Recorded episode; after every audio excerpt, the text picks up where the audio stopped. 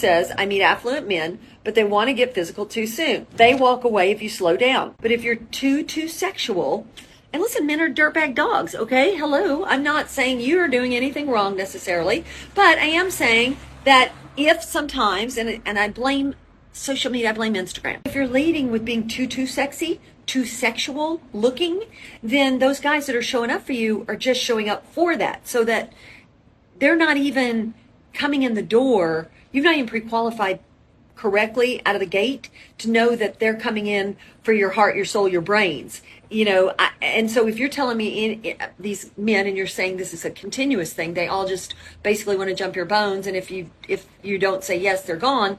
That tells me that for whatever is happening here, that you're showing up in just a really sexual way, and that has to stop.